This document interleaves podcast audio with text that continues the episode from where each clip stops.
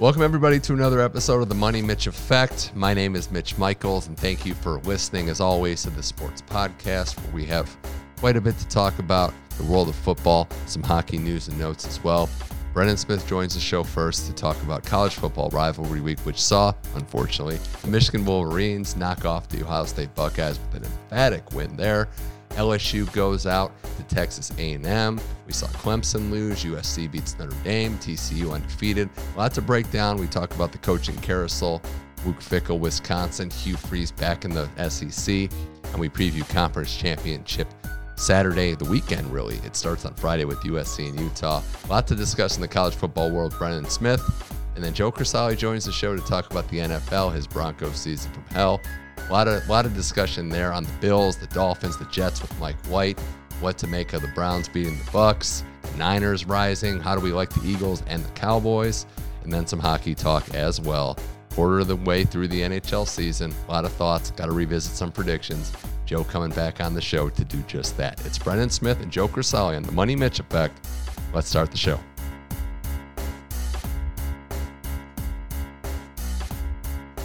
All right, now joining the show to talk college football, Brennan Smith back again. Uh, Brennan, we uh, we meet at somber terms, right, Tone? Because looking at where we are now, rivalry week, which is always amazing, uh, is in the rear view. It was incredible, but not as much football left. So here to uh, finish strong. Thanks for coming on the show, and a lot to get to. Well, thank you, man. Uh, always love it because these are some great matchups, but it also means we're getting closer to the college football winter, and that's a bummer. So we'll take the good and the bad. We we certainly will.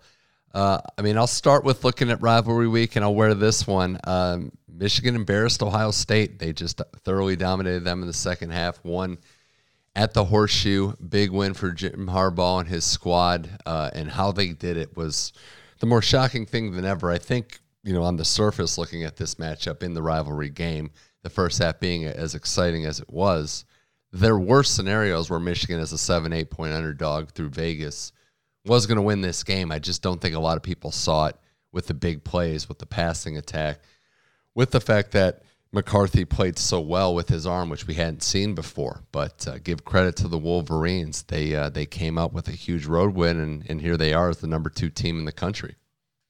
I think that's you nailed it, man. Uh, not much more needs to be said. I mean, he just kind of picked apart that Ohio State secondary, and and you're not used to that with Michigan teams. It's it's tough defenses. It's a good run game, and despite Harbaugh being a very successful quarterback himself, that's that's kind of been the Achilles heel of that Michigan team is finding a quarterback that can do it on the highest level on the biggest stage, especially when you're in a rivalry game against one of the top five teams in the country, and, and they put it together and did it. And yeah.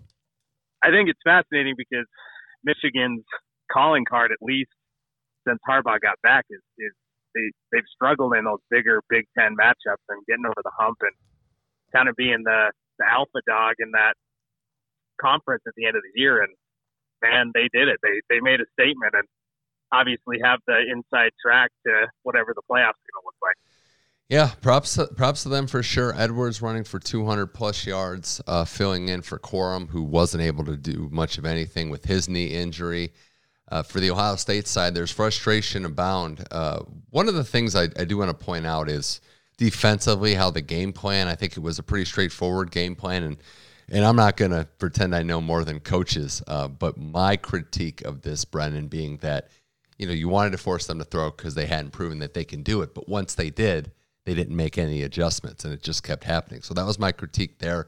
The uh, the Ryan Day big game argument is coming back up, and I think on his side, forget certain play calls and, and whatnot. This team just didn't seem prepared, and they were a little reckless out there, taking unnecessary penalties, some false starts in there that halted drives.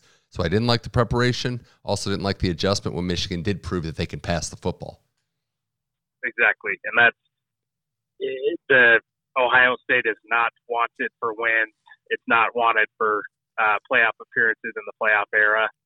But that's that's kind of the last uh, horizon to get over uh, for this program. And coming out exactly as you said, with you expect Michigan to run it down your throat. You expect mm-hmm. Michigan to play tight defense. You expect the Ohio State offense to be able to win when it comes down to a shootout with the town they have a quarterback and the town they have a receiver.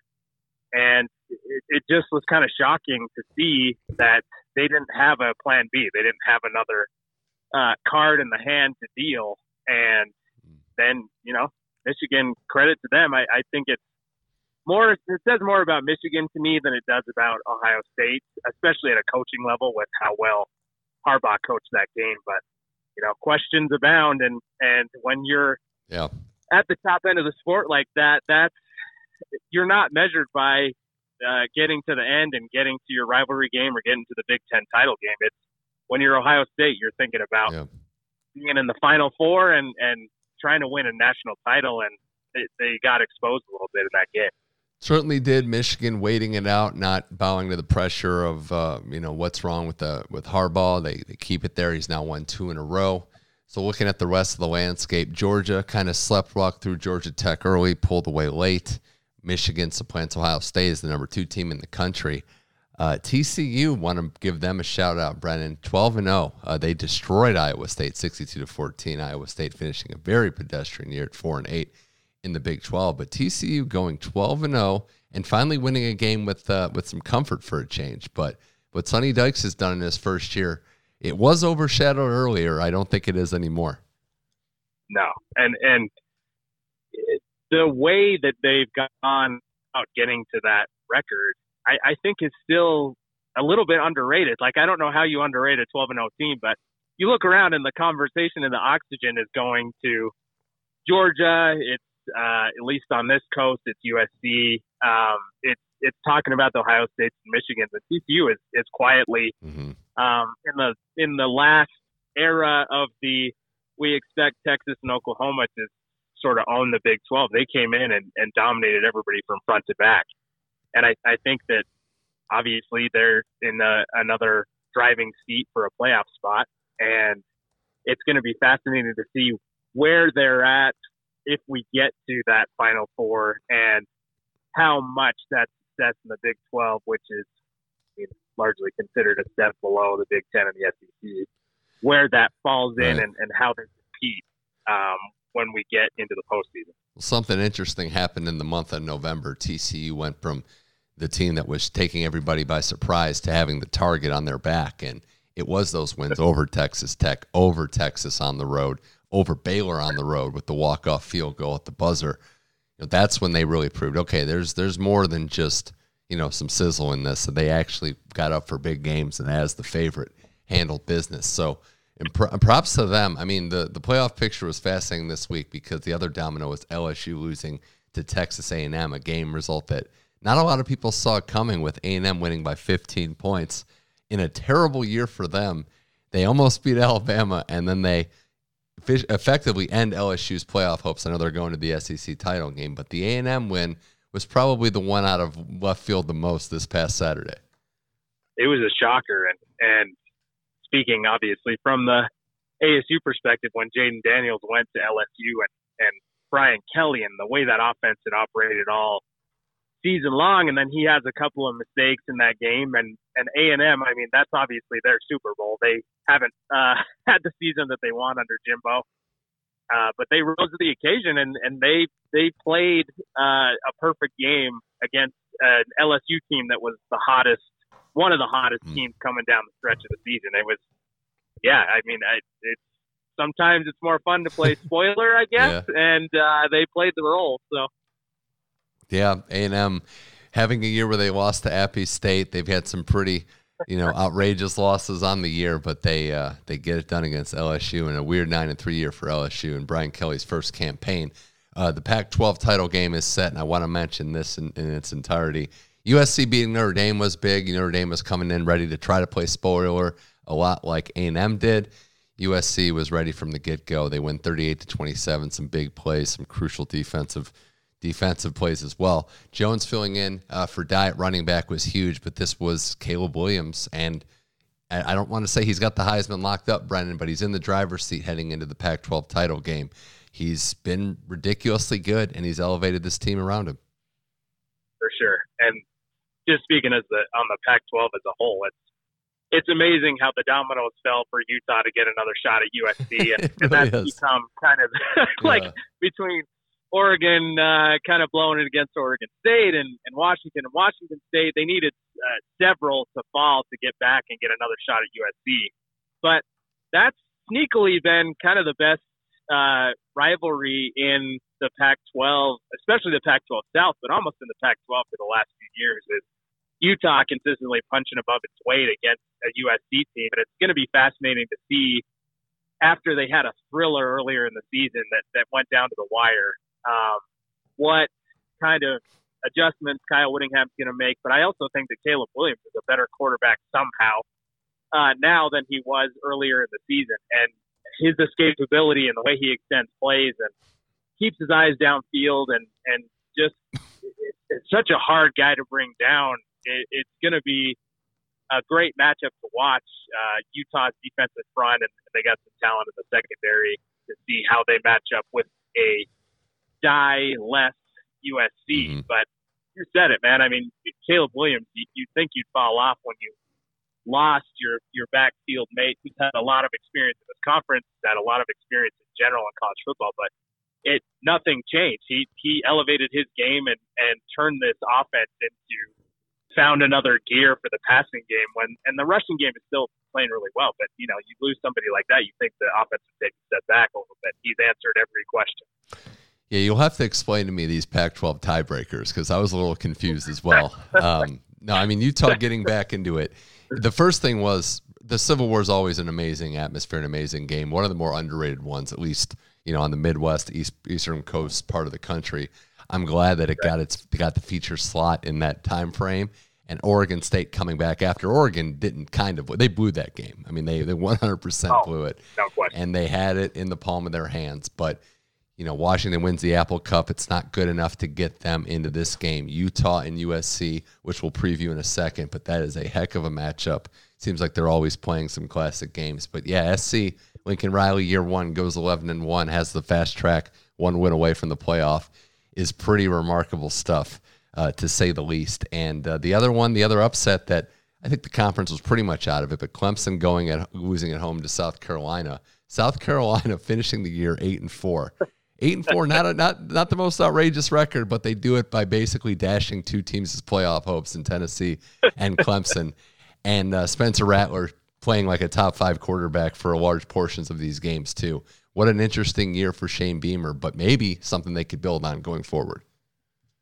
And, and you we talked about A and M, but yeah, all due respect and, and props to this South Carolina team. The Gamecocks came alive at the right time, and you mentioned it. I, I, I mean, there's there's so much difficulty in this conference of asserting yourself when it's so top heavy, and obviously the the quote unquote rivalry between Clemson and South Carolina has taken a little bit of the some of the shine's taken off of that because they're not uh, playing each other all the time. But it's it's still great that we get these games. And South Carolina, I mean, you know, watch out uh, moving forward with how much offensive success they had, and let's see if they can crack that next uh, level of this conference that's that's so challenging year in and year out. But they got the building blocks, and what a way to close the year to stump one of the, I mean, playoff conversation teams, uh, and also your your crosstown non-conference rival.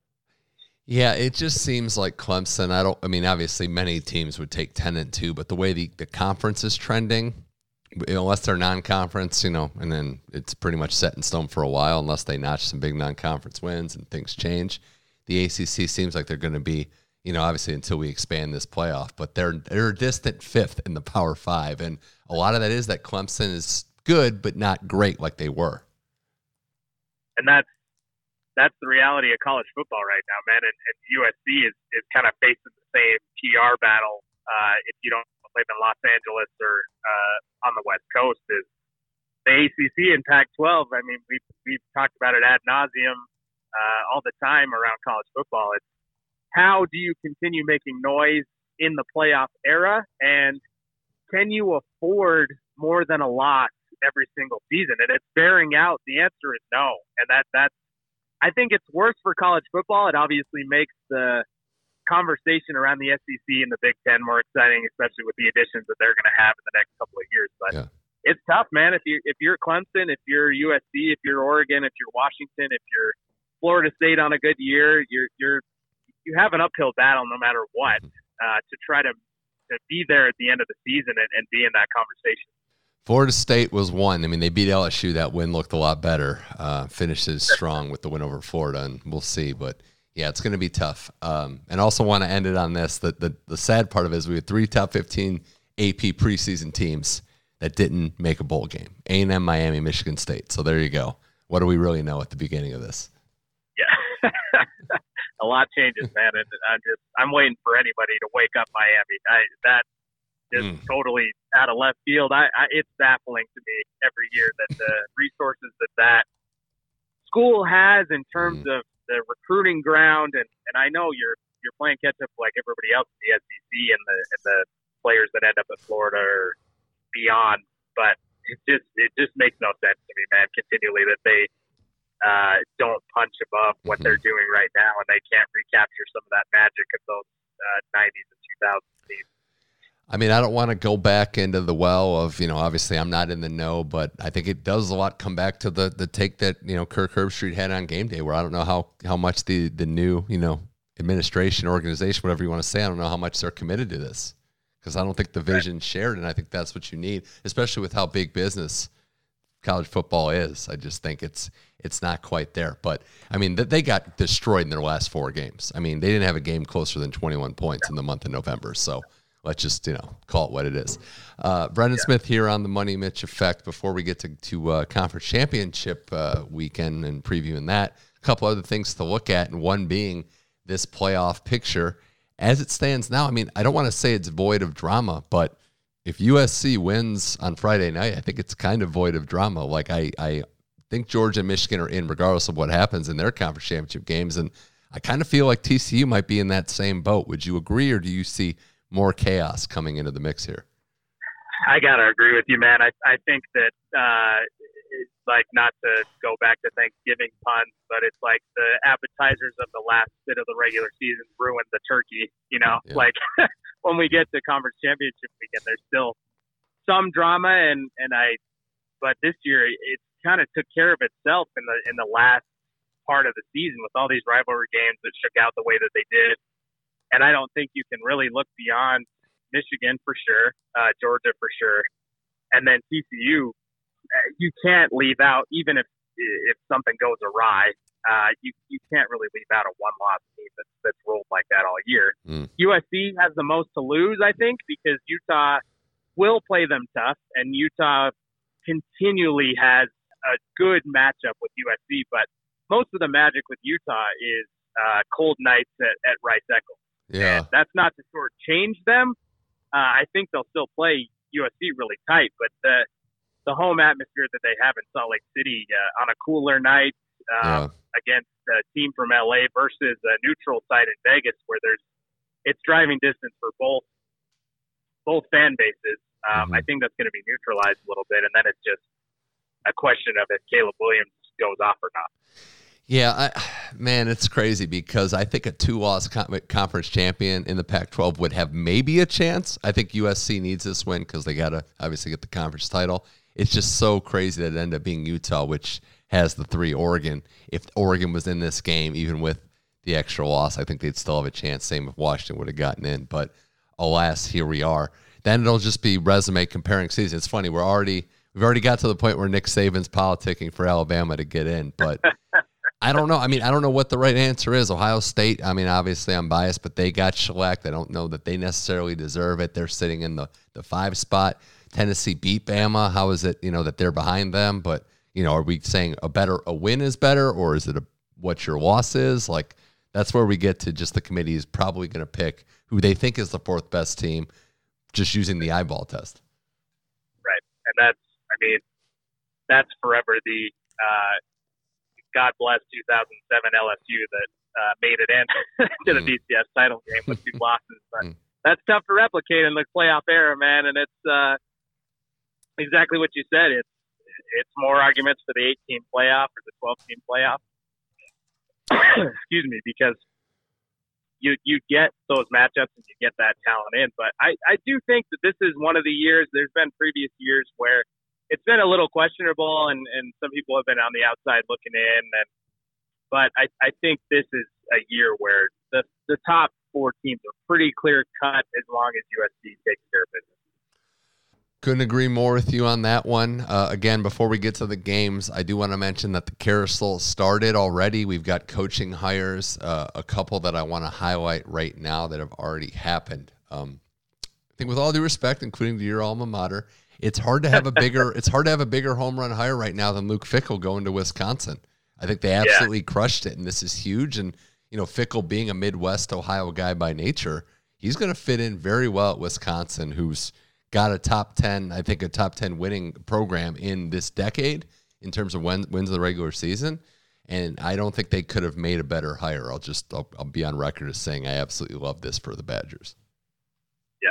And that's, that's what's so fun about this right now is uh, obviously the, the oxygen in this conference is, is trapped by the Big Ten East most of the time between Michigan and Ohio State and occasionally Penn State, uh, Michigan State and the Big Ten West, there's opportunity. There's there's some there's someone can reach up and grasp the golden ring, and you saw that starting with Matt Rhule to Nebraska, um, and then Luke Fickell to Wisconsin. I, I don't think you could have hired two better coaches for those situations in terms of recapturing some of the the magic and the those offensive lines or those uh, running backs from both of those uh, heyday teams and there's a huge opportunity to seize one half of this conference from either of those teams, and, and they have the inside edge now because they made splash hires like that. Yeah, and if he keeps Jim Leonhard, I think that will help. I would understand, obviously, if that's not going to work out. I think he's done a great job. He's obviously a Badger for life, too. Um, I, I, think the the expectations in Wisconsin are kind of good as well. I think it's winnable. The Big Ten West, to say the least, given what we saw in recent memory. Uh, Fickell is a very, very polished coach, and he's going to improve them right away. So, again, props to them. Uh, interesting to say the least. Or are you surprised? I don't want to. Are you curious by Auburn bringing Hugh Freeze back into the Power Five world? Oh man, I I am. I mean, obviously, uh, there's there's off the field things with him that uh, I don't know you can obviously offset a lot of that because of the success offensively, especially he had at Liberty and Auburn. They they have to kind of make those moves to be relevant and not left behind. They have the, the unique challenge of not only being left behind in the SEC, but being left behind in their state because they have the best coach in college football uh, as their rival. Yeah. So I, I can understand it. I, I don't. I don't know. I, I'm kind of. I don't. I don't love it because of obviously some of the things that uh, follow him around for his reputation. But I, I think that what he did with Malik Willis, not only attracting a quarterback like that to Liberty, but also the production that mm. he showed in that offense. That's that's what Auburn needs, and, and it's it's the spiritual opposite hire of Bryan Harsin, who struggled and just it seemed like from the first day had issues converting anybody from the Auburn fan base into believing that he could build that program up. Um, right. So it's uh, I you know it's a splash hire and it's it's a win business mm-hmm. and he'll bring a revamped offense and, and talent to Auburn and and we'll see if that translates into being in the conversation with LSU and and Georgia and Alabama at the end of the year. Right. I'm not going to get, you know, I don't think many people are going to defend a lot of the stuff that Hugh Freeze has done or been accused of. That that said, I don't want to say it's the unforgivable, shouldn't be allowed to coach situation. You nailed it right. on the football perspective. Harsin was not built for Auburn, for the SEC, for a fan base that might have some unrealistic expectations, if we're being honest. But Hugh Freeze has literally coached and succeeded in the SEC West. He's beaten Saban a few times head to head.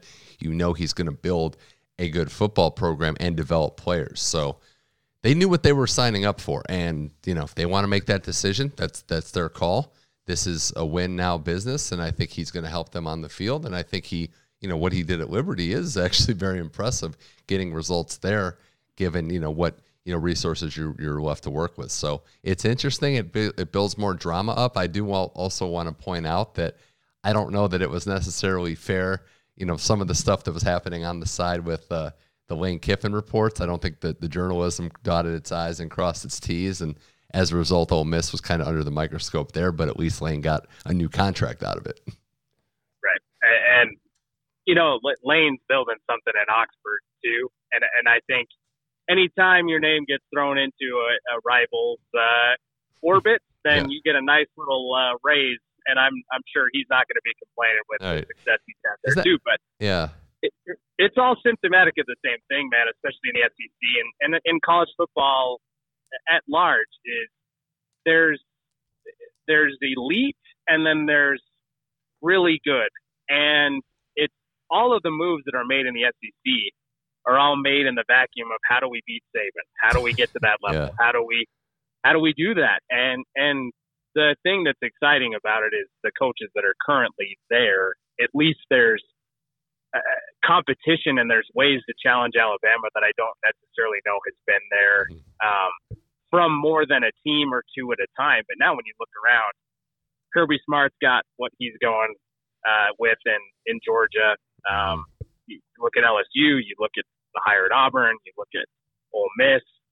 Um, Jimbo uh, can always, like we saw last week, he can, he can get the team going. He's got a lot of runway there to, to rebuild that program. But everything ends and begins with trying to supplant Alabama, and it forces the other teams to make splash hires or make reaches or, or try to find any creative way to get to that top seat. And that's what we're seeing, especially in this offseason. Last thing before we get to conference championship week, Brennan, how pumped are you for Kenny Dillingham as the new head coach? He's been training for it his whole life. He's been coaching since he was 17. Arizona State alum, first to uh, ever hold the position as head coach of the Sun Devils. How pumped are you for this young man running your program? Man, I can't even. I was waiting for you to ask me this because I, I, I can't be more thrilled with this decision. And I, I know that you know, he's a younger coach. He hasn't had a head coaching position. The ASU has hired older defensive coaches, guys that have kind of names uh, that ultimately don't end up having substance. And, and what this program needs as, as ASU is somebody who cares about Phoenix, somebody who loves Arizona, somebody who's going to be in this to build a program and take advantage of the talent in the state and the passion that the fan base has. And there's nobody, you couldn't build somebody in a lab who has more of an acumen for those things than Kenny Dillingham. So I'm expecting there to be rough patches. He's, he's, you know, he's got to learn. He's to have to learn the ropes. He's to have to run a program, which is obviously different than running an offense. But in terms of the absolute passion and the direction for a program that has a long for a long time outsourced those needs, it's going to be fascinating to watch what he does with this job, and I'm 100% behind it. Press conference was awesome, man. Seeing how emotional he was getting getting the chance to coach, you know, his dream job, and uh, mentioning how many resources and assets the the region has. So we know Rome wasn't built in a day. I, I think it's going to be a good fresh start. We'll see what happens. Um, the Territory Cup was was wild this year. That was that was a pretty exciting ending. It had everything. It had fights. It had penalties. It had some high flying oh, plays. Uh, it was great. All right, Brennan Smith here on the Money Mitch Effect Conference Championship weekend. Looking ahead to that, uh, starting with, I mean, Friday night. That that's the game, right? Utah and USC. If uh, USC could avenge their one loss on the season, they will be able to go to the playoff, and uh, Lincoln Riley back again. Caleb Williams playing for his Heisman. How do you see this one shaking out? Do you think USC avenges it, or does Utah prove to play spoiler again in this game, which they've done in the past? I, I think it's still USC's game to lose. I, I think that uh, Utah will always come out and, and punch teams in the mouth. Um, they they have talent in the secondary with Clark Phillips. Uh, they have a good quarterback. They have uh, an all-world tight end who picked up kind of an injury in their their last game against Colorado, but he, but Caleb Williams is is the difference, and and that's USC could have like USC at the last 10 years folded and kind of that UCLA game, that was an opportunity. But they, or Notre Dame even, like, but they've, they've succeeded and Lincoln Riley has picked up where some of his predecessors have failed in finally believing that they're USC. And that's something that this conference has missed for basically since Pete Carroll uh, left for the NFL, that USC is finally believing that it's USC, and I think that's the difference in this game. And, and Williams, I mean, just on the field, like the the escapability, the ability to extend plays and find receivers downfield, and I don't think that over the long haul, the teams that they are now versus the teams they were earlier in the season, I think USC is is the better team. Utah three point underdog. I think USC wins this game. I think they solidify the playoff picture. Uh, a lot went on in that first game, but I think it will be underrated how valuable it was that Utah had that game at home at night. You know, it's a different atmosphere. I think that was sure. pretty much the difference there.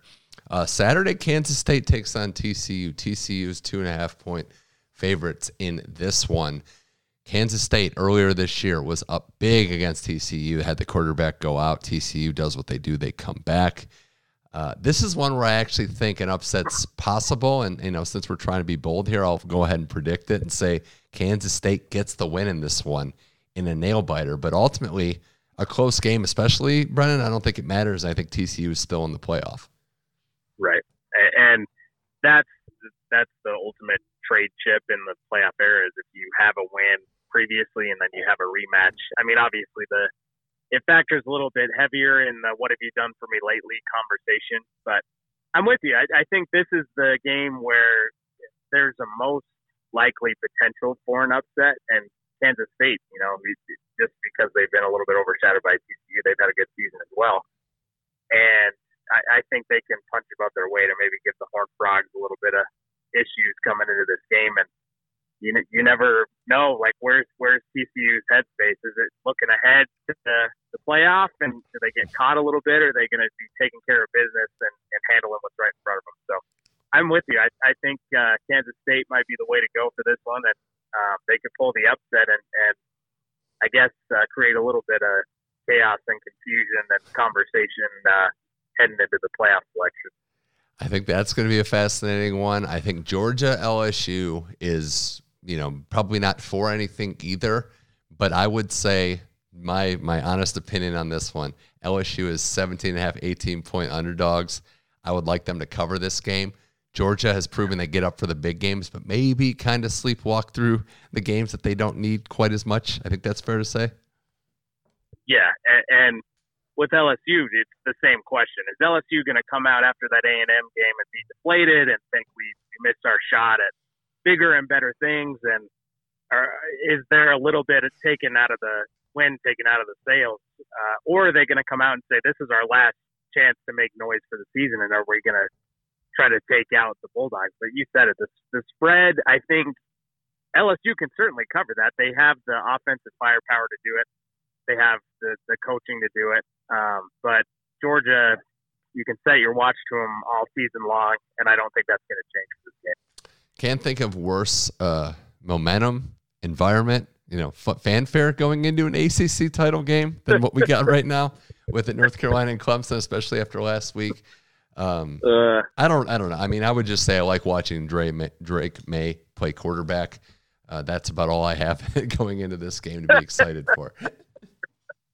yeah, I got nothing for you, man. That's like uh, when you have too many leftovers and you got to eat them for like six days in a row. Like there's, there's just not a lot of great feelings coming into this game, and, and Clemson is uh, kind of sealed their fate last week. I mean, there will be points scored. It'll be a, a fun game, but I, I just think it's it's tough. It's that's the reality of the business right now is is uh, and the sport when you kind of lose that clinching chance and you still got a game left over, it, it's tough to get up for and, and tough to put forth your best effort. So we'll see how this shakes out. But I, I, am with you. I don't know how much uh, you're going to get well, out of it as far as excitement. Yeah. Well, the last one I would say too is that I could use the same argument for LSU to cover as per Purdue. which, by the way, Iowa blowing that game to Nebraska might have been the worst loss all season given the stakes at home, everything on the line. Purdue will probably make this a more fun game, and I'd say for the same reason they probably cover about 17 points because I think Michigan yep. is going to probably be going through the motions knowing they have one in the bag. I think they still win, but maybe by about 10 to 14. Yeah. I, I think you're spot on with that one. Sorry, I'm not creating a lot of controversy in this. no, podcast, it's, it's a but... fatigue. I mean, it's we're, we're not as we're not as jacked up for conference title games as we were because of some of these upsets. Yeah, and and Purdue, it's it's sort of the same dynamic. You know, do they do they treat this as their Big Ten Super Bowl? Or are they going to go all out and and pull out all the stops and and try to show that you know there's not a huge gulf between the two divisions in that conference, or is is Michigan firing on on all cylinders and and hitting their stride at the right moment? And I think you're right. I think they'll take their foot off the gas a little bit, and I think Purdue has a chance to to cover that, but. I, I don't think there's any team in the country right now. I guess Georgia accepting that I would pick over Michigan right now in terms of getting hot at the exact right time and and showing up and showing who you are. So Wolverines, it, it's theirs to to lose, and I think they're going to do it comfortably. Last thing, Brennan Smith, this has been a blast. Uh, how do you see the playoff shaking out when we uh, get to next week? And I, I think we we kind of alluded to it earlier, but I, I'm give me chalk. I just I think it's Michigan, Georgia, USC, TCU, and that that's fun to me. I mean, obviously I have my Pac-12 biases, but it's it's more fun when there's a, a kind of differing styles, and you're getting four teams from four different conferences if that shakes out. And that's what I've always wanted from the playoff, man. That's mm-hmm. that's what I want to see. I want to see.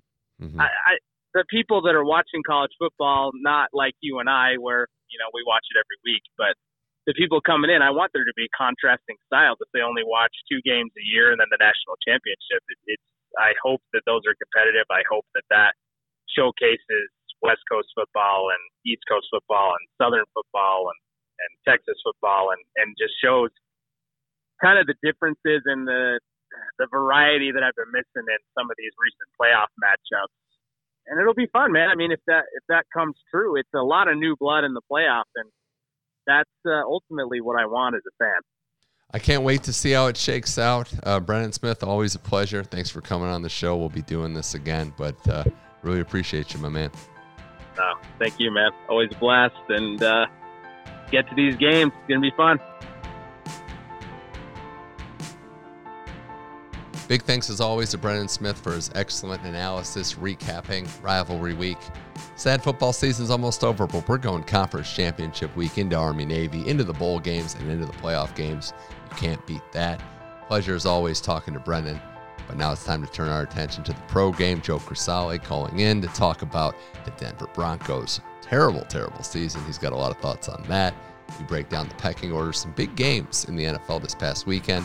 The Eagles are 10 and 1. What we think about that team. The Chiefs are the Dolphins for real. We look at that and the first quarter of the NHL season. The Devils are on fire. We got a lot to say about the NHL and the NFL. It's Joe Crisali now here on the Money Mitch Effect. All right, it's time to talk some NFL football and some NHL action with my next guest, regular guest on the program, Joe Crisali, who uh, is in the midst of uh, just trying to find the positives in the sports fan fanhood, at least in the NFL side of things. Joe, welcome back, and uh, let's just let's just kind of have some therapy here, talking about your pro football team. I mean, is it therapy if it's just complaining over and over and over again? Is that how that works? Yeah, for those that don't know, Joe is a Broncos fan, uh, and I would and I would say this, you know, lovingly that it's probably the worst situation in the NFL, given, you know, there might be worse teams record wise, but given the expectations, given the contract situation with Russell Wilson, all the draft picks that were traded away, and the head coaching situation, it's just not good right now. And uh, it's even got you kind of you know checking out, which I totally get from the regular watching of, of every snap. Yeah, I mean, we all watched that Thursday night game against the Colts, and like I told you before, after I I saw that one of my buddies was at the game and he said that it was just laughable. Everybody in the stands was just laughing, and then obviously people started leaving. But ever since I watched that game, I haven't really watched a single down because it's unwatchable. They are just completely unwatchable team. Russell Wilson doesn't know anything about what's going on in the field. Head coach Hackett's terrible from top to bottom. Everything is awful. Defense is good. I think I saw a stat somewhere. If the Broncos scored 18 or more points in like six of the six of the games that they lost, they would have won. So it could be a completely different story if the offense if the offense was remotely, you know, did Yeah. anything. But no running game, no quarterback, no coaching. So Um, yeah, just I- a ho- total fiasco. And then to trade the, obviously you trade those picks to Seattle. Those picks are looking pretty good yeah. for the Seahawks Well, right now. I would also, I mean, yeah, you lose the game to Sam Darnold coming back in, who played well, but the Panthers to push you around, that's one thing. And the frustrations boil, boil, boiling over with Purcell and Wilson and everything. I think there's a lot of levels to this. And obviously, you, you look at Russell Wilson first, given the money, given all the, the assets that were given to him, given that the fact that he just hasn't done well this year. That's where it, I think it looks like it starts, and maybe it does, but ah, the the coaching situation, Hackett is just not cutting it. And this, I'm I'm really anti one and done, but I feel like that's the one that will be. He's the, you know, he's going to be if they keep if they keep him around. The fan base is. yeah, I mean, I don't I don't know how you rally around that. Like after what we've seen, after everything that has happened so far, like the even the first few weeks of the season, like you're like, okay, a couple mistakes here and there, you get you take the loss, take the losses in those first couple games, and you're like, okay, but it's there. Like you know, we'll get that fixed. yeah, And yeah. here we are at here we are at three and eight, and I'm- nothing has changed. I'm not writing off. I mean, it, it doesn't look good for us for a lot of reasons, and, and the amount given up and the money tied to him. I understand being completely pessimistic, but maybe I'm just maybe I'm more naive than most. But I think if you get rid of, I mean, again, it's a new ownership group, so that might make it easier. But if you get rid of Hackett, you find a coach that maybe can get them get something. I mean, any coach seems like it would be a step up. But there might be a reason for Any more coach. optimism because, like you said, all they needed to do was score, you know, 21, 20 points or so, and their record drastically changes. So I would say it's doom and gloom for sure. This year's a bust, a disaster. But you get a coach in there, an offensive minded coach. The defense still has playmakers. Obviously, when it rains, it pours. And this is just fatigue and frustration from having to be on the field so much. But I think next year could be a step up if they get the right person at the helm. I don't know how you uh, get any better when you don't have any picks, but um, last in the league in points per game with 14 points per game.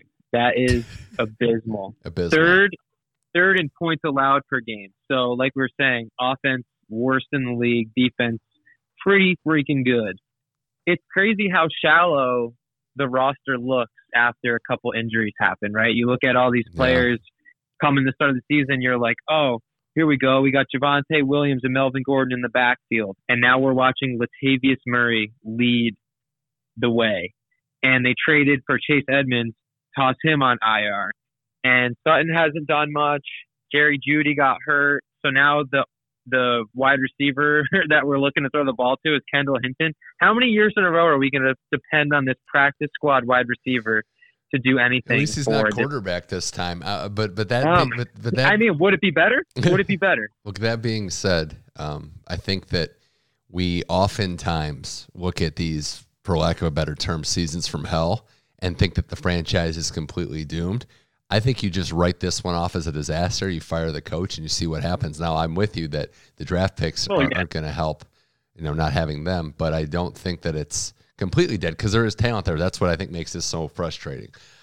the loss at home in overtime to Josh McDaniels made me erupt. I mean, like, I, I was checked out before that, but I mean, obviously, I still check in for scores Yeah. and stats and stuff like that. But like, Mm. Man, if there's anybody on the planet that you need to beat hmm with two wins, you can't beat him. Like Josh McDaniels, the guy who single-handedly ruined the Broncos franchise for like five years. Like, half the Raiders wins versus the Broncos this year, uh, it's unreal. funny. It's unreal. it's it's just it's so heartbreaking because going into the season, you're looking at this team and you're like, okay, they got a shot, and Yeah. then they come out and they literally, it's like they caught their their their laces were tied together when they all tried to run out in the field or something. Like it just doesn't. yeah. It's just not fun to watch, and I mean, I don't know how you feel about your Brownies, but we're kind of in the same boat, except you have somebody coming back on the field where if I see anyone pick him up in fantasy, it's going to be the biggest like negative juju for that team. So Well, okay, a couple of things. One being uh, just the last point. People have already picked him up in fantasy. so, who did? No, I mean, I'm just saying in general, people have already picked him up. They're, like he Well, is- they're all going to lose. They're all going to lose. okay. I so- haven't, but I'm just let's let's just let's um I'm I'm watching you on waivers tonight, buddy. okay. We're, we're gonna tie we're gonna tie. I have Patrick Mahomes in our league. I don't know what you're talking about. I could get on my moral high horse because I have Patrick Mahomes. But the uh the first thing being, and we'll tie this together. You lose to the Panthers, the four and eight Panthers. There's some buzz, some rumblings that maybe this Panthers team could be the one to win the NFC South. And I and I asked that giving it to the Browns being the Bucks, but somebody has to win this division, Joe. And I don't know who you think it's going to be. You got the Falcons losing to the Commanders. The Saints didn't score. The Bucks lost to Jacoby Brissett. Somebody has to win this division, so why not the Panthers? Why not? It could. I mean, how insane? How insane would that be? It's not like their schedule is tough at all No, down the stretch here. I mean, going at Seattle. I mean, they just they beat the amazing Broncos now, but at Seattle, that's probably their toughest test. Then they got Pittsburgh, Detroit, back to Tampa Bay, who is beatable, and New Orleans, who Yes. they've beaten already this year. So I, I can't make sense of it, but it's just funny. This is probably going to be a losing record. We keep waiting on Tampa to get engaged. Uh, I, I would take, I, I would point out the difference between the Browns and the Broncos. The biggest one being the Browns haven't seen Deshaun Watson play, I guess, really poorly. If he does, that would trump Russell Wilson's, uh, you know, woes with the contract because that contract is guaranteed and they're, they're they owe him a lot of money. I think the Browns, and I hate to say this, but they kind of looked at this as maybe like a lost year given the suspension. They have talent, but they also have a ton of flaws. This game was won uh, in large part to the defense holding firm, and, and in bigger part probably Joe to the Bucks and Todd Bowles just coaching that game like a complete coward. I mean, it was it was crazy Yeah. how he you know took the delay game on fourth and two at, at the 37, didn't go for it, didn't try the long field goal, left points on the table, punted twice in overtime, uh, and Njoku makes the catch of his career. The Browns have had, I mean, they're four and seven team. They deserve to be based on how they played, but they have blown a lot of close games. The Jets game, the Chargers games come to mind.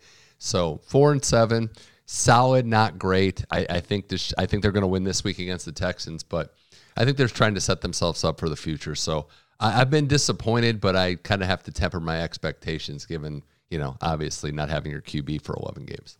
Yeah, I mean, I just I don't know how you trot that man out on that field next week. I'll say Russell Wilson is terrible and he's a lot of things, but Mm. he's not Deshaun Watson. So I'd much rather have Russell Wilson there than Deshaun. Watson. Well, and, and? I don't I don't want to litigate this again. I've kind of said my piece. Um, you know, I don't obviously agree with anything that Watson's alleged or has been. I mean, more than likely, you know, circumstantially proven to have done. Uh, that Get the legals in there. Get the legals in there. Okay, yeah, I want to make sure.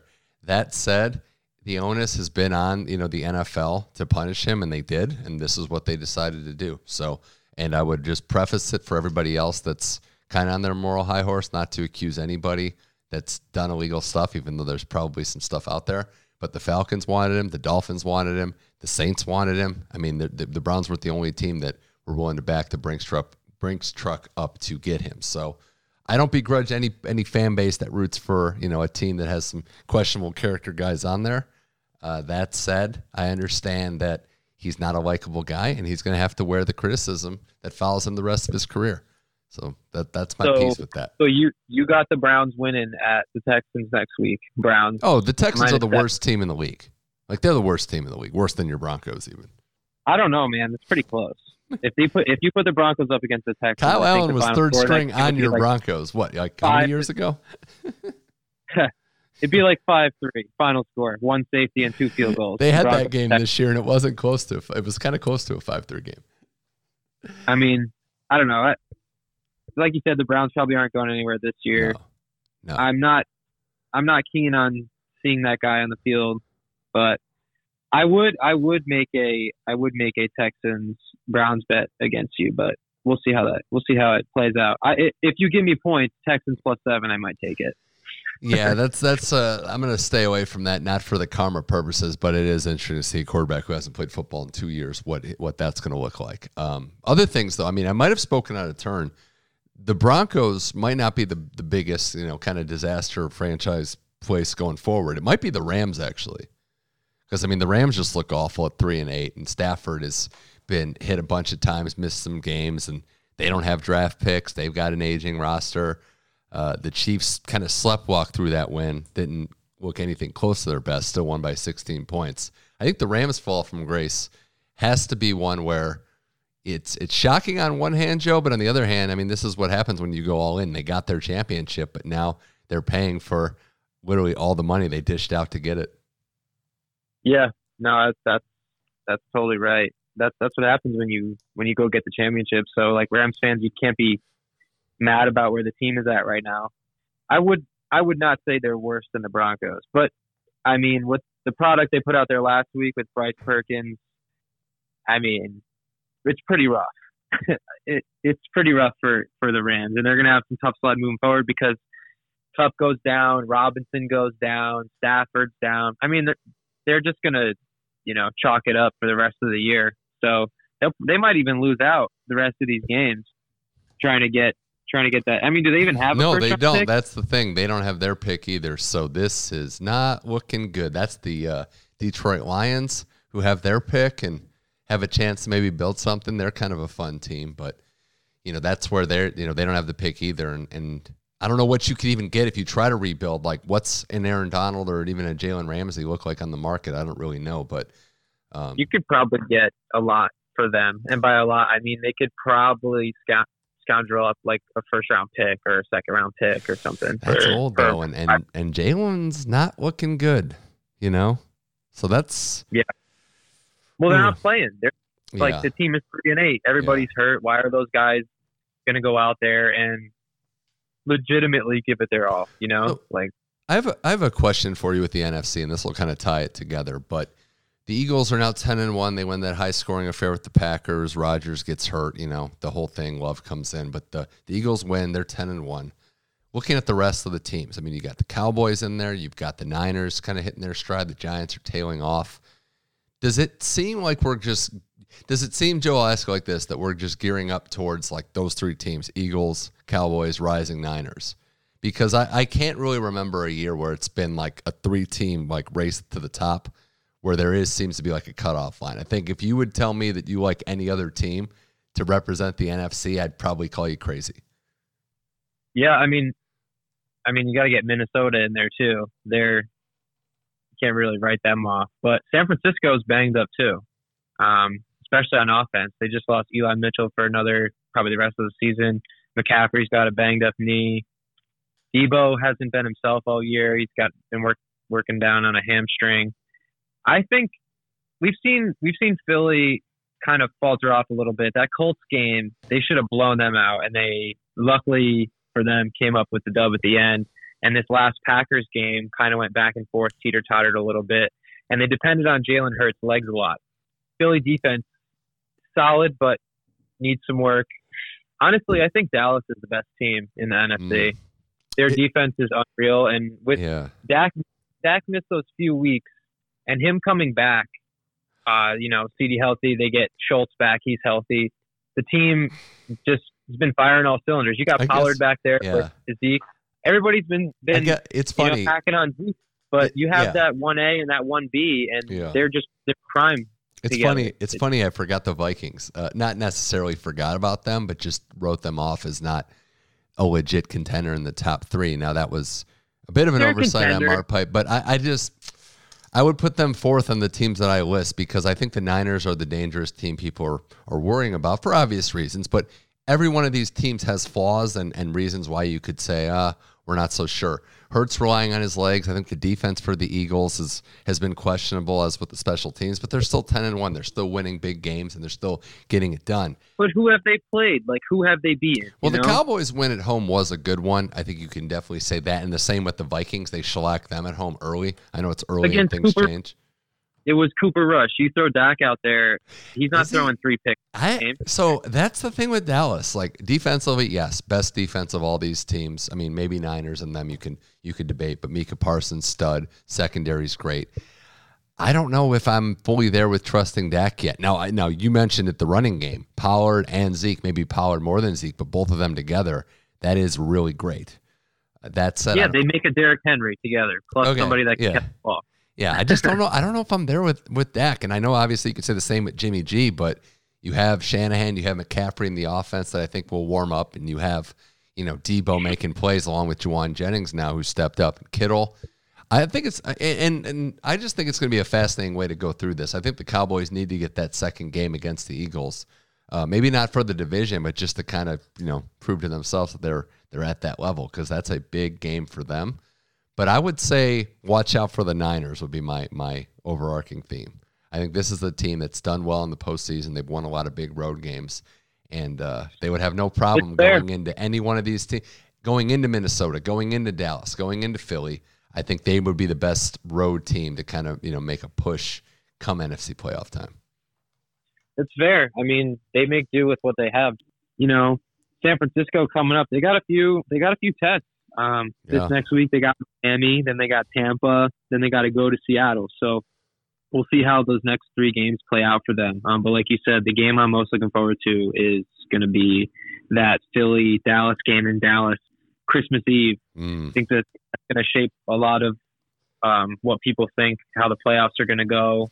Um, but like you said, I, Dak, obviously, you can't totally trust him, but you have to admit that the team is better with him out there. So regardless of, you know, if he's beaten with the arm or if he's throwing picks or, you know, if he's got to run the ball a little bit, it all just kind of depends how how Mhm. the defense plays and and for the majority of the season yeah, the defense has looked really, really good. I mean, they go into Minnesota and they blow them out forty to three. That's a pretty good sign.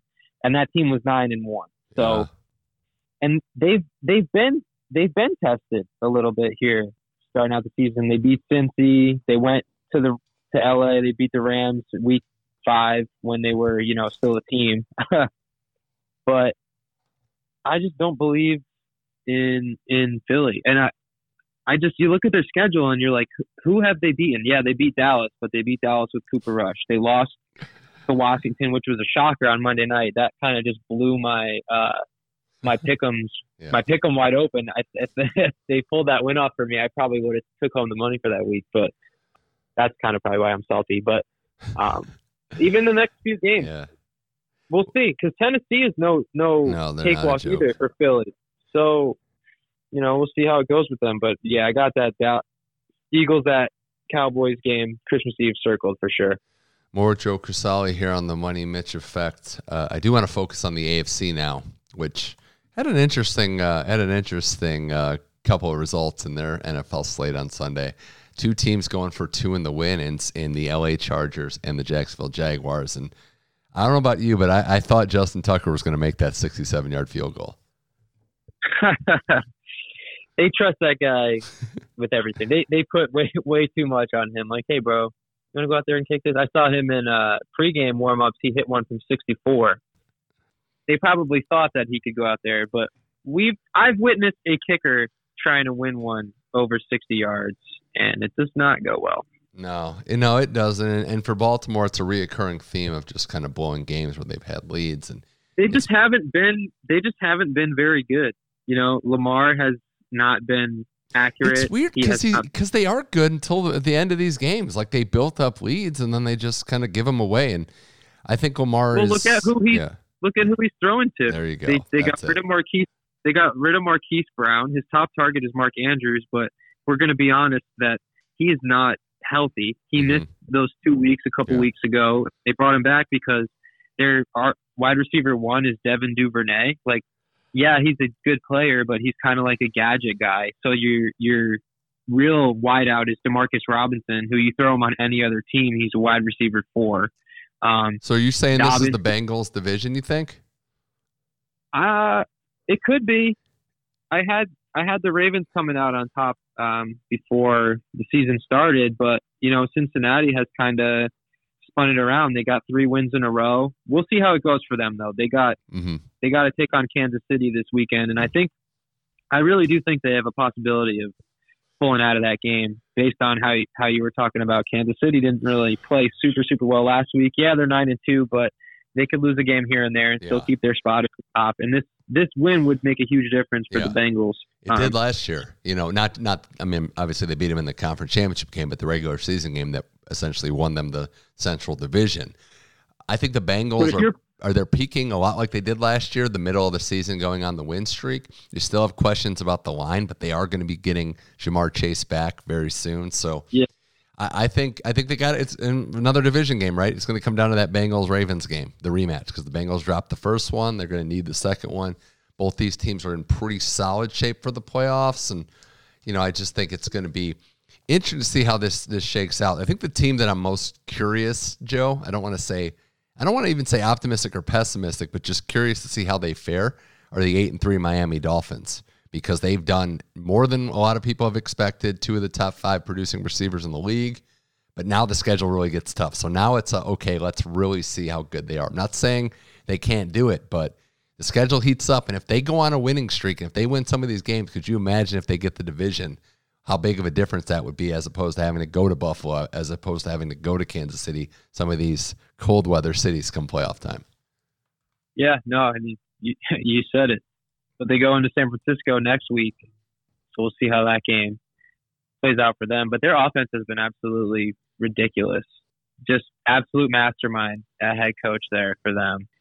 They've been really good. It's just really tough to see Tua get absolutely crunched every Mm. single game. Mm. But I mean, if he's out there, Yeah. they're they're just firing on all cylinders, and it almost doesn't even seem like it matters who he's throwing the ball to. They spread the ball around so well. They Yeah. do it unlike any other team. I mean, if you look at even like just how many dudes have receptions on the team, I, I guarantee you it's more than than anybody else. Like each game, he's he's throwing to ten different guys, and he's Yeah. got his two main guys, Tyreek Hill, Jaylen Waddle. I mean, they're having fantastic years. Tyreek already over a thousand yards, Waddle almost over a thousand yards. Um, nobody else is over 300, but they're all doing the things that they need to do.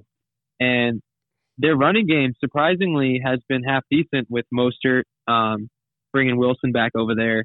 But it's not really shocking to see that that they're at the top of that division right now with um, how Buffalo kind of dropped those two games in a row to the Jets and uh, the Vikings.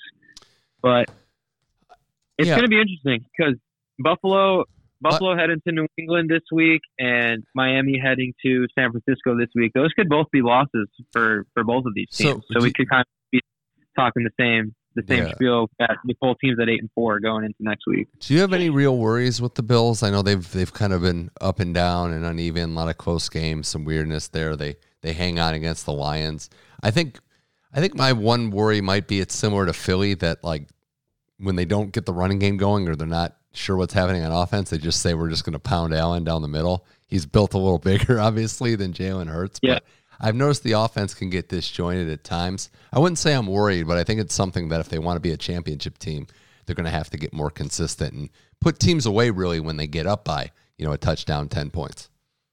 Yeah, they're they're like, I mean, offensively, even defensively, they're the best team in the league. Mhm. Number two in points scored per game, fifth in points allowed per game on defense, second in yards per game. Like they're top five in like every category basically. Second in third down efficiency, which the Broncos are uh, dead last. Um, but they're similar. I mean, similar to the way the Dolphins play. They spread the ball around really well. Uh, they don't have that bruiser running back, but I like what I saw out of um, Singletary. Always steps up, but I like what I saw out of the rookie James Cook the last couple weeks. He hasn't gotten a ton of play, but he's made the most of uh, what they've asked him to do. And Josh Allen has just such a, a tendency to to really, you know, spread the ball around. He doesn't get honed in on one guy.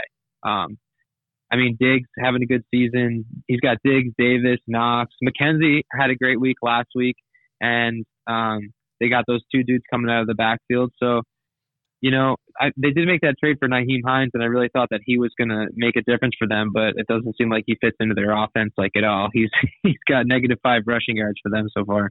Um, but Bills Bills Dolphins, that's going to be a tight race all the way to the end, um, especially for that top spot in the AFC East. And we'll see what happens when they face off uh, in three weeks. That's going to be huge. Can't wait for it. A last thing on football the New York Jets, that whole that whole situation. Zach Wilson gets benched after one of the worst quarterback games I've seen in a long time. Doesn't really take much responsibility. All that goes down, and then Mike White comes in, lights it up. He's he's ready to go. So the Jets with he's who the Jets fans want. Well, they want Mike White. They right wanted now, him to start they. So I think they just don't want Zach Wilson. I think let's start there. I'm I'm I'm with you on Mike White being it's almost like he's in that Fitzpatrick role where spot starter, great, love it, it's fun. I don't know that you build the team around him, but there's no debating that he gives you a better chance to win than Zach Wilson. I mean, look at what he did with Garrett Wilson and Elijah Moore's back in the fold. So Jets with a yeah. competent quarterback with an elite level defense, this could very well be a playoff team. They could, but they are also banged up. Mm-hmm. Um, you know, I, I like them going to Mike White. I hope they stick with Mike White. The dude fifth round pick, been in the league for four years. You know, he's read the clipboard for long enough. If Zach Wilson's going to put out that type of performance like he did two weeks ago, there's no reason for them to flip back to him. Uh, Mike White led team dropped 31 points last week with Zonovan Knight leading the running game. So you yeah. tell me, Mike White out there gives them a much better chance to win. Um, it's going to be tough sledding for them though. These next two weeks, they go to Minnesota, they go to Buffalo probably both L's in my opinion. Um, would not be shocked though if they, uh, you know, stymied Minnesota. I was I was really bummed New England couldn't pull that out against Minnesota last week, but uh, on Thanksgiving. But um, maybe the Jets can do it. Yeah, New England kind of blew that game, but the Jets are, are a fun team to watch. I don't know what Zach Wilson's future holds, but uh, it's going to have to hold. I think I've ever heard that. What? the Jets are a fun team to watch. That, that's not a sentence I've heard. Hey, you had fun watching them play with Mike White at quarterback. I guess. I guess. Hey, no, they got some. It's funny. They got some skill on their team, so you like to just see. I mean, in Saleh knows they got a chance to win with Sauce Gardner and the defense doing well. So okay, Joe Crisali, this has been a blast. Uh, before I let you go, we got to talk a little hockey. We're about we're over a quarter of the way through the season and uh, we're going to reevaluate some of our predictions and picks. It's still early, a lot of time for them to go good or bad for us, but let's start with uh, our mistakes. And I don't even think it's a mistake. No one had the New Jersey Devils this good. 19 and 4 overall. Uh, just a, a, phenomenal, phenomenal run to start the season. Jesper Bratt betting on himself. Sorry, Devils fans, he's 100% not going to be on the team next year, but still, you're getting unbelievable performance from him, and you're actually getting goaltending this year the New Jersey Devils with their 10 and 1 road record, Joe, easily the uh, the biggest surprise of the season. Yeah, man. Uh, breaks my heart. no, there it is. I mean, like I said, though, Jesper Bratt's having an amazing season. Jack Hughes, dude's got 100 shots on goal already, five goals in the last three games. They've kind of just been ridiculous uh, from top to bottom. And they're getting production out of their, their top overall picks that they've had the last two years. Nico, Jack. I don't remember if they traded for Dougie Hamilton or if they signed him last year, but he's been really good for them. Top to bottom, they've been great, and and Vanecek was a great pickup for them. He um, was.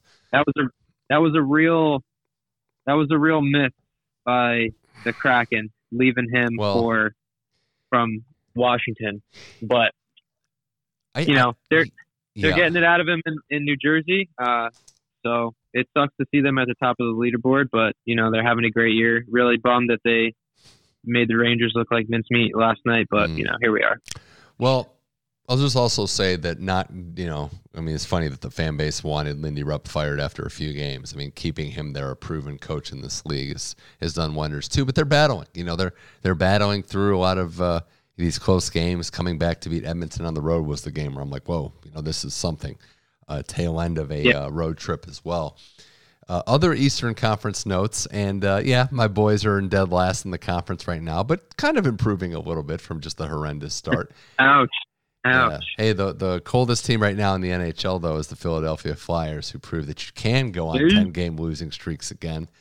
Uh, but no, I mean the Love- Eastern Conference. I mean the Bruins were another one. I mean they've they're 18 and three, best win percentage based on uh, games played, having two less than the Devils. And you know what, what's interesting with them is they've they've got offensively, and, and you know what you talk about. They're undefeated at home. It hasn't happened 12 and 0 in a very long time, if ever.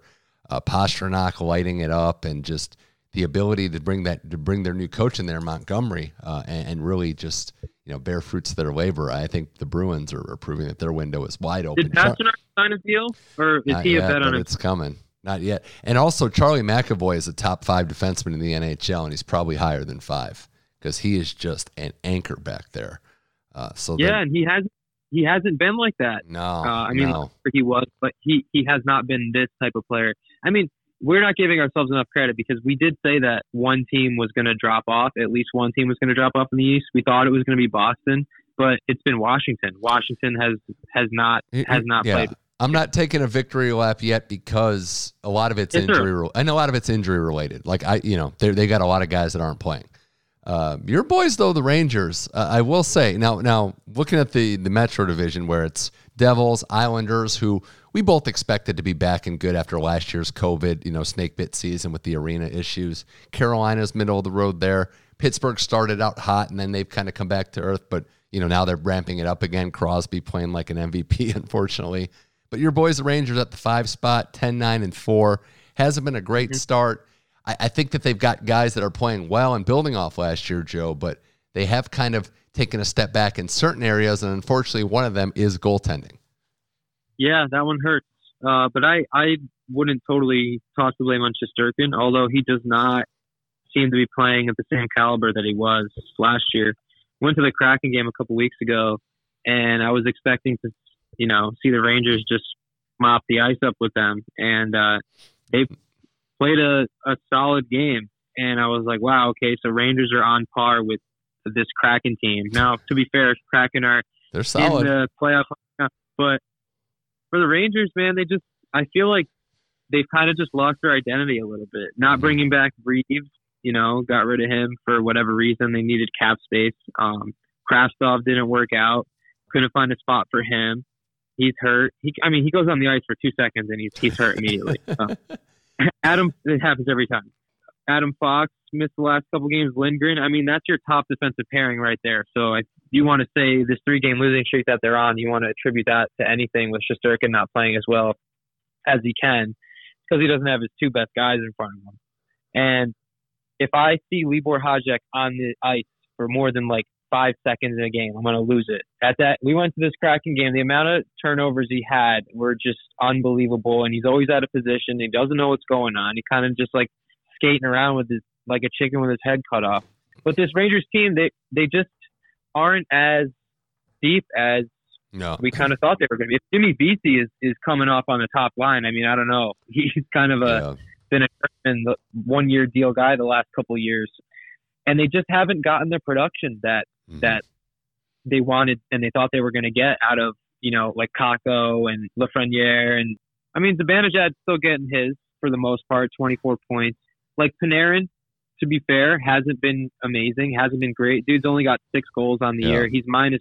I mean, dude, your your top line uh, assist man should not be minus nine. When you're looking at those types of guys that aren't playing at the level that you're accustomed to see them playing, this is this is what happens. Um, Yeah. And Trouba hasn't been amazing either. He's minus six. Like you're looking at these top dudes, your your captains, your alternates that Mhm. are in the minus are at this point in the year. Yeah. Um, and you're you got your top two D men out.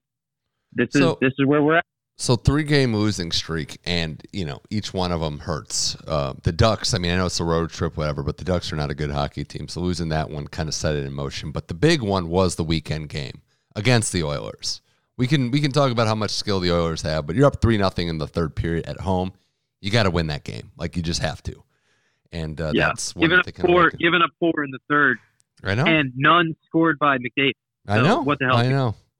I know. Well, Uh, before we go though, just you know the Western Conference, uh, two division leaders are Dallas and Vegas, which is shocking, sounds shocking. I think one more than the other. I think looking at it, Joe, we should have been more open to Vegas being better. Jack Eichel is still an elite, elite player. they were injury ridden last year to say the least. And like many teams in this league, we always say if you can just get goaltending, that it, you know, and that's what they've gotten with Logan Thompson, who's done a great job for them. So them being at the top of their division, not as surprising to me as Dallas, who has 88 goals scored this year. That the stars are coming up. But how about Robertson? That is, is Robertson's like a MVP level candidate the way he's been playing. Yeah, I mean, I wish I drafted him for my my fantasy. yeah. uh, let me look at these numbers here. Two, three, four, five, two, four, six, seven, eight goals. One, two, three, four, eight goals in his last six games. He's got points. It. He's got at least two points in like each of his last ten games. Mm. It's, mm. it's his his numbers are absolutely absurd. Uh, Thirty six points already through twenty three games.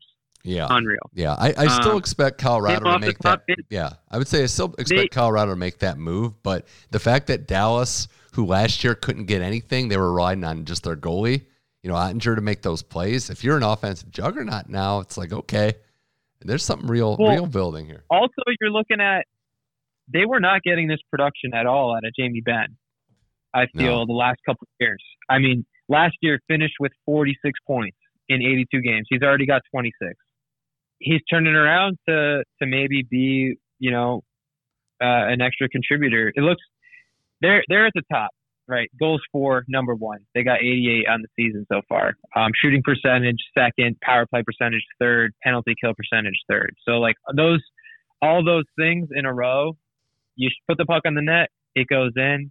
You score on the power play and you kill the, the penalty. So mm-hmm. I mean, they they really can do no wrong at this point.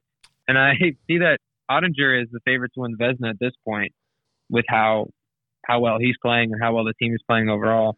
I guess I, I am shocked that they're they're at the top of the Central, but I'm definitely more shocked at Vegas mm-hmm. because I was so ready. I mean, not so ready. I did. I just kind of wrote them off. You look at their roster now, even, and you're kind of like, how the hell are they doing what they're doing? Um, Eichel's a beast, though. Like we forgot because he hasn't really played, and this is a a top end talent added to a team that, yes, might not be the most flattering uh, when you look at it on paper, but you're just plugging him into an already, you know, proven, I guess, organization, and that's where I'm I'm looking at it. But no, I mean, getting the goalie that they got out of a Canadian college is is huge as well. Yeah, like them.